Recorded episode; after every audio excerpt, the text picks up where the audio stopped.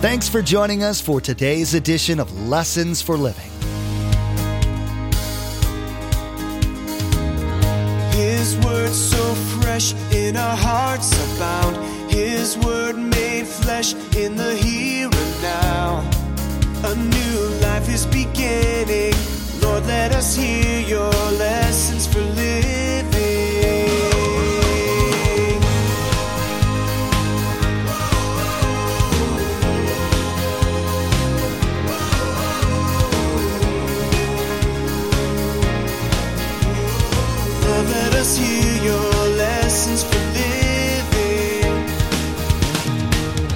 I went to a meeting, and after I was there about 10 minutes, all the pastors down front were laying on the floor, just screaming and praise. I walked right out of the door. And I saw marriages destroyed over and over again. And you know what happened? I never spoke about it in the church. It was close to us. I just kept teaching the Word of God. Numbers of people, after that was a disaster, marriages broken up. They started coming to where the church is teaching the Word of God. In the last 50 years or so, there have seemed to be a lot of shiny flashes in the pan that have popped up in the church. They've distracted people, promising a shortcut to spiritual maturity. Instead, these charlatans have caused people to wreck their faith and brought dishonor to the name of Christ. Pastor Mark will be teaching about how important it is to be firmly grounded in God's Word. You'll find out what your responsibility is as a member of God's family, the body of Christ. As you learn what it means to mature in Christ, you'll understand better how you can benefit your local church. Remember, there's quite a few ways to receive a copy of Pastor Mark's teaching. We'll be sharing all that information with you at the close of today's broadcast.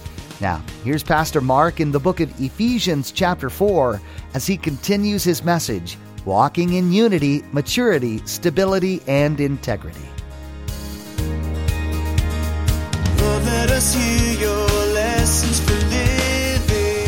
As I'm growing in my walk with God, my spiritual maturity is directly related to Jesus, my role model. Now, will I ever have the character of Jesus? No. Will I think perfectly like Jesus? No. Will I be able to heal everybody? No. But I can grow in all of those aspects. Look at the word knowledge in verse 13. That knowledge doesn't mean head knowledge. It's a word that's used starting in the Bible with Adam and Eve. It's the word of Adam knew Eve. It's intimacy. It's a sexual intimacy. But in this sense, it's an intimacy that I have a personal relationship with God. Well, are you a Christian? Oh, sure, I believe in God. Do you have a personal relationship with Him? What are you talking about? That's the difference. See, spiritual maturity is achieved by knowing and doing the Word of God. Because outside of here, we're to represent Jesus to our world. Now, if I'm growing like that, I'm becoming more like Jesus. What is not only the benefit of that? Here's a warning from Paul. If I'm not growing, then we will be immature like children. So he was talking to people. Of course, he did it in Corinthians and the book of Hebrews mentions the same thing. He's talking to people who used to grow and they just kind of put status quo. Saved, satisfied, and stuck. No more growth. Just come to church once in a while. That's pretty much it. But there's no growth. So notice what he calls them. Immature like children. And we won't be tossed and blown about by every wind of new teaching. We will not be influenced when people try to trick us with lies so clever that they sound like truth. So Paul warns believers who've kind of grown cold, walked away from God. They're spiritually immature. He says to them, you need to grow up and mature. Otherwise, you're going to be susceptible to false teaching, every wind of doctrine, all kinds of stuff that comes. You'll be unstable, you'll be rootless, you'll be without direction and susceptible to manipulation. That's why he used that word equip. Come on, get right with God again.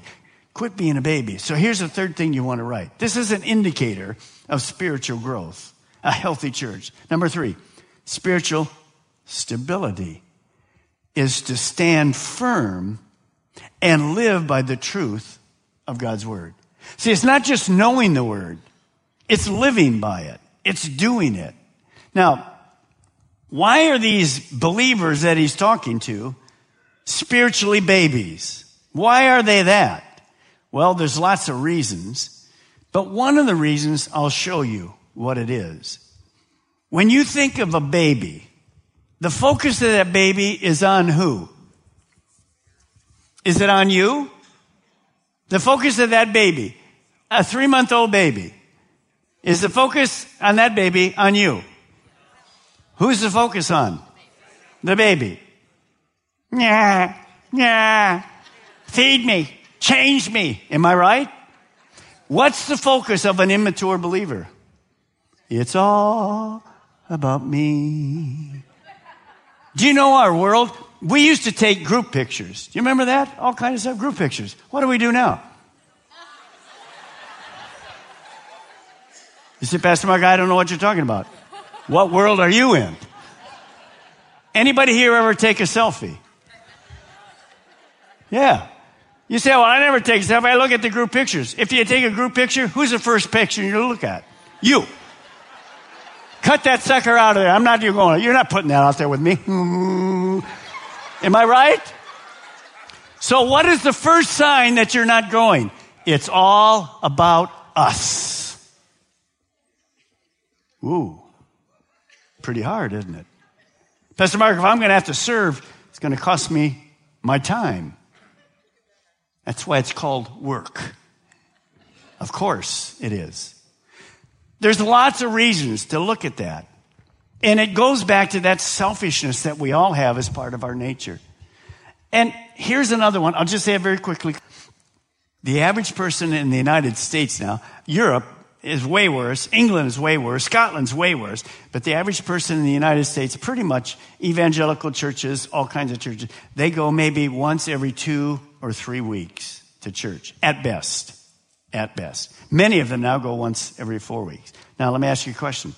If my spiritual growth is directly related to being under the sound of the word, the teaching of a pastor teacher, if I go one out of every four weeks to church, is there a problem? Okay, five of you agree, the rest of you don't care. That's because you come whenever you feel like it. But the Bible says man doesn't live by bread alone, but every word that comes from the mouth of God. Now, we're not here to put a stamp on you four weeks in a row. Let's bless these people. Wow, this is fantastic. I'm trying to tell you something. The cares of this world will dilute your spiritual growth because, well, I don't really have time to come this weekend. Make time. Put God first. Not every week. We all have things. But understand, that's what happens to our world. And you know, when that continues to happen, look at Europe, look at England. Now the churches are basically totally empty. Why? Because they become children that only care about themselves. Now, when you see that happening, the biggest danger of spiritual immaturity is related to Satan in his lies. He gets us busy, not doing bad things, he just gets us busy. Satan loves immature, inactive Christ followers. Why does he love those kind of people? Because they're only about themselves. They don't care about unbelievers. They don't care about their walk with God. I'm fine. I'm on status quo. I'm on maintenance mode. I don't need to grow. Satan goes, good. I don't have to worry about you. See ya. The only people he's after are people that are working for God. Because they're going to make a what? An impact. They're going to make an impact for the world, for Jesus Christ. So he hates it. Look at what this verse says. Do not be carried away by all kinds of strange teachings. See, Paul said, if you're immature, you're always going to be looking for something new and fresh. I won't take a lot of time with this. I'm going to do it very quickly. But I've been a Christian for so many years. This year, in October, I've been a Christian 70 years. But here's the mistake we make We think spiritual maturity has to do with our age of being a believer. Wrong. That doesn't make me better than a person that's a Christian 10 years. They may be way more spiritually mature than me. Do you get it? So you can't look at your age and go, wow. No, I have to keep working at it, asking God to help me to grow. Now, in the church, one of the roles I gave you is the pastor, teacher, is to guard the sheep. Ever since I was a young child and I was in the church, and I watched. I didn't really understand it then, but I do now. From time to time, it happens every three, four, five, seven years. Here comes a new special thing. And people run everywhere from the stable church that's teaching the word. They run everywhere, looking for miracles, looking for weird stuff happening. My dad was a pastor, and when the prosperity false doctrine came that everybody can be rich, you'll never be sick, God blesses everybody perfectly, just get in, it just destroyed the church. We had people going to uh, actually morgues and praying for people to get live out of the already embalmed, come back to life. How stupid is that? Now, do we know God still heals today? Amen. But don't go weird with it. And by the way, you're not going to be rich. You think the prosperity gospel works in Haiti today? Give me a break. But does God provide our needs? Yes, He does. That's just one. Here's another one. Anybody of you ever remember the laughing revival in the United States? I won't mention people's names. Here's what you do when you went into church. It went crazy in the Christian church. Here's what you do when you went into church. in the whole church. Can you imagine if I ask you to laugh for the next 30 minutes? And a believer come to church the first time. They're like, this is quick as I could get up. and does that make God look good? No, it spread like wildfire. When we started this church, the so-called Toronto blessing came in. And the Toronto blessing was one of the most bizarre things I've ever seen in my life. I went to one of the meetings. I said, I'm never going back. People would sit in their church, came here to Melbourne, came, it's all over the, it was all over the world, England. And you'd come to the church and you'd just say, Oh, I'm filled with the Holy Spirit. Oh,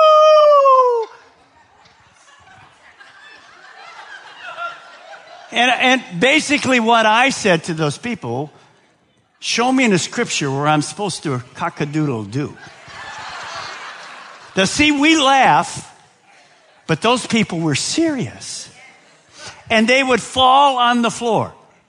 I went to a meeting, and after I was there about 10 minutes, all the pastors down front were laying on the floor, just screaming and praise.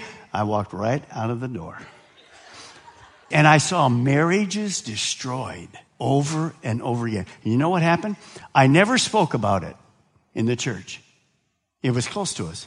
I just kept teaching the Word of God. Numbers of people, after that was a disaster, marriages broken up, they started coming to where the church is teaching the Word of God. You got it? A worse one was a few years ago. It was over in Lakeland, and it was all over. CNN called me and said, We want to visit you we want to hear what you think of the Lakeland revival. And it was a man, and supposedly had the gift of healing, and all these people, churches from all over the world, they just flew in like crazy.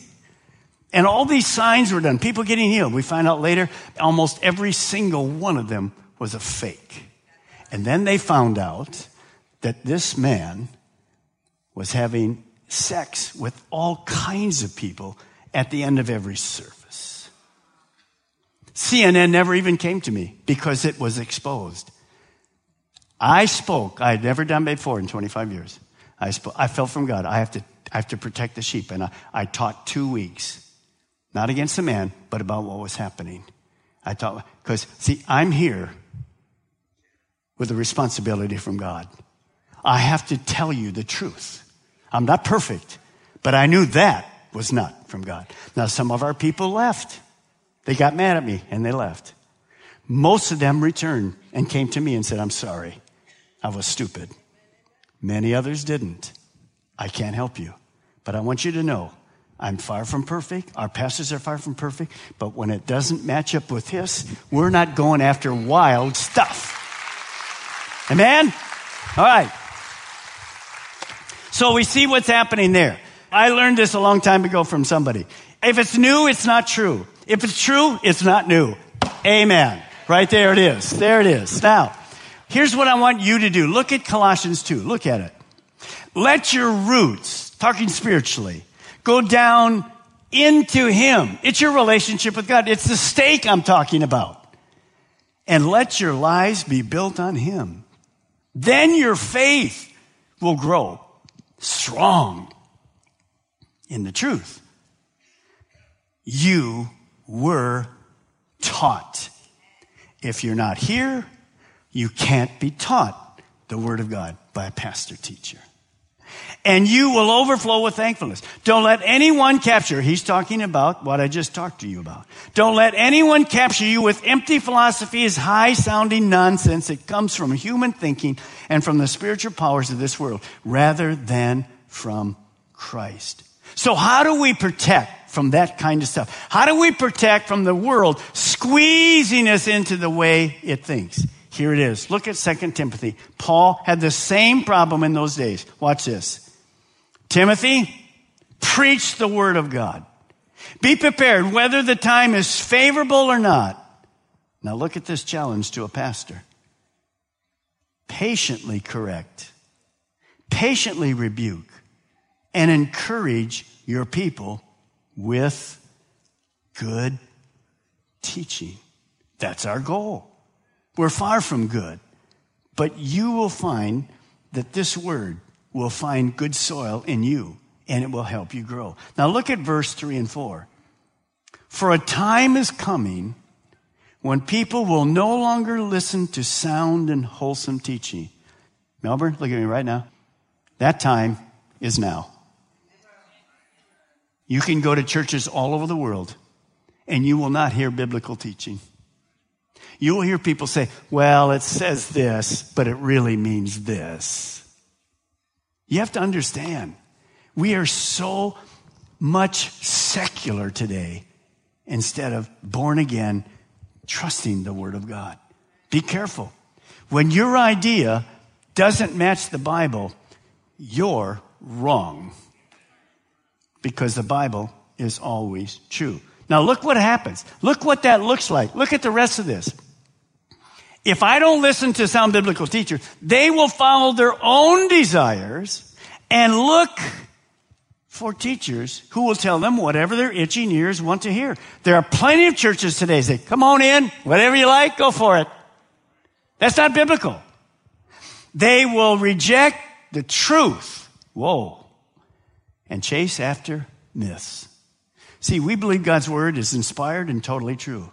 The church can never dilute or deny the word of God, but it must teach it as all truth. I want you to write this down in your Bibles because this is not going to get better. This was happening 2,000 years ago, but it's going to get worse. Write this down in your Bible. The Bible must be read, believed, and practiced as the final authority. Has nothing to do with this church. Has to do with the Bible. In every area of my life. See, people today want to pick and choose. Oh, I agree with that. I don't agree with that. Sorry. It's truth. God's word is all true. You either believe it or you don't believe it. But see, we get deceived. Satan does that. He's the great deceiver. Well, you're picking on people and their lifestyle. What did Jesus say? Go and sin no more. Doesn't matter what the lifestyle was. We have to understand the Word of God is our final authority. It doesn't mean, now think about this. Jesus was like that. He, a very rich man came to Jesus called Nicodemus. He was Jewish. He was brilliant. He loved God. You know what Jesus said to him? You got to be born again. You're not right with God.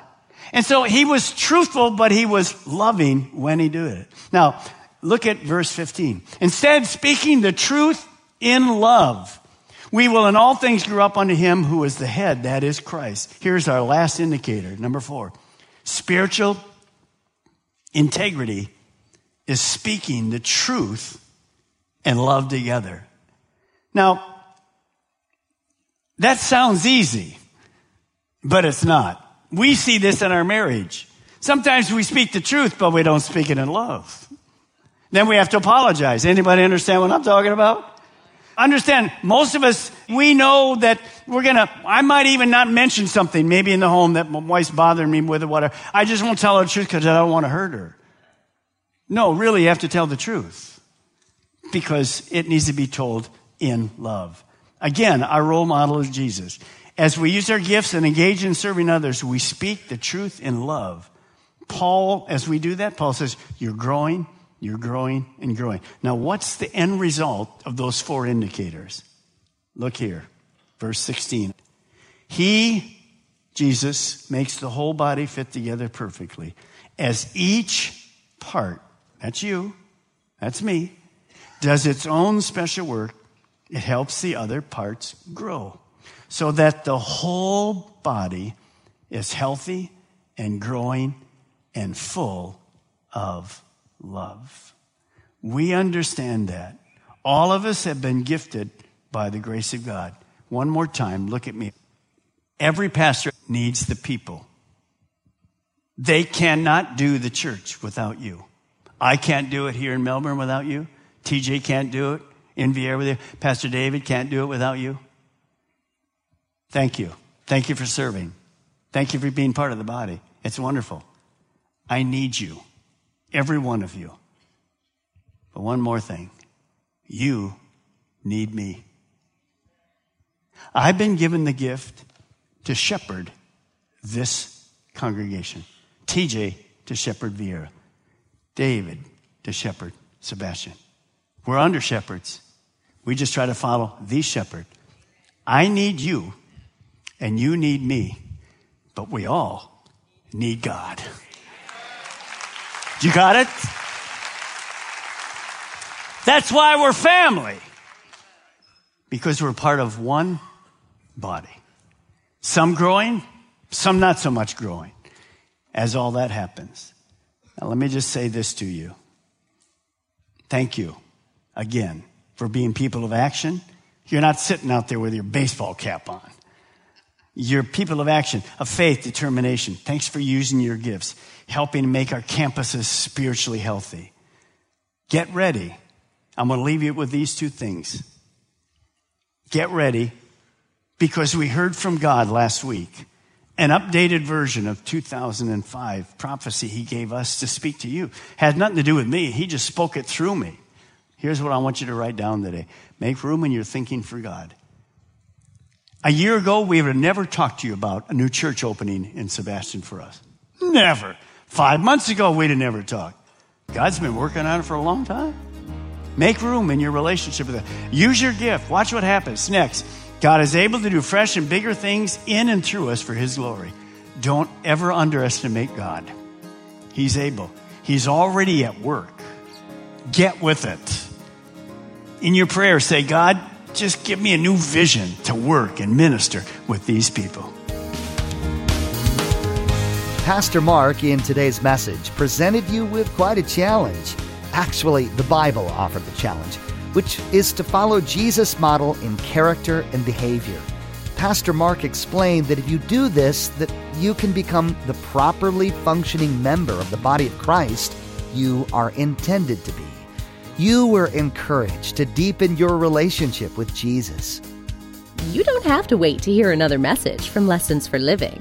Visit lessonsforlivingradio.com to access our archive of messages on various topics and books of the Bible. Subscribe to our podcast as well to receive updated teachings as soon as they're made available. We're so glad you joined us today and we'd love to connect with you. Feel free to contact us with your questions and prayer requests at 866 779 3441. That's 866 779 3441. This completes the teaching Walking in Unity, Maturity, Stability, and Integrity. Next time, Pastor Mark will begin a brand new message called Walking in Holiness and Purity. You'll learn the difference in thinking between the believer and the unbeliever. You'll also learn that God has plans for you. In fact, He's had them since before the beginning of time, and they're good plans. Well, that's all the time we have for today's broadcast. From all of the production team here at Lessons for Living, we want to say thank you for tuning in, and may God bless you And together, let's do life right.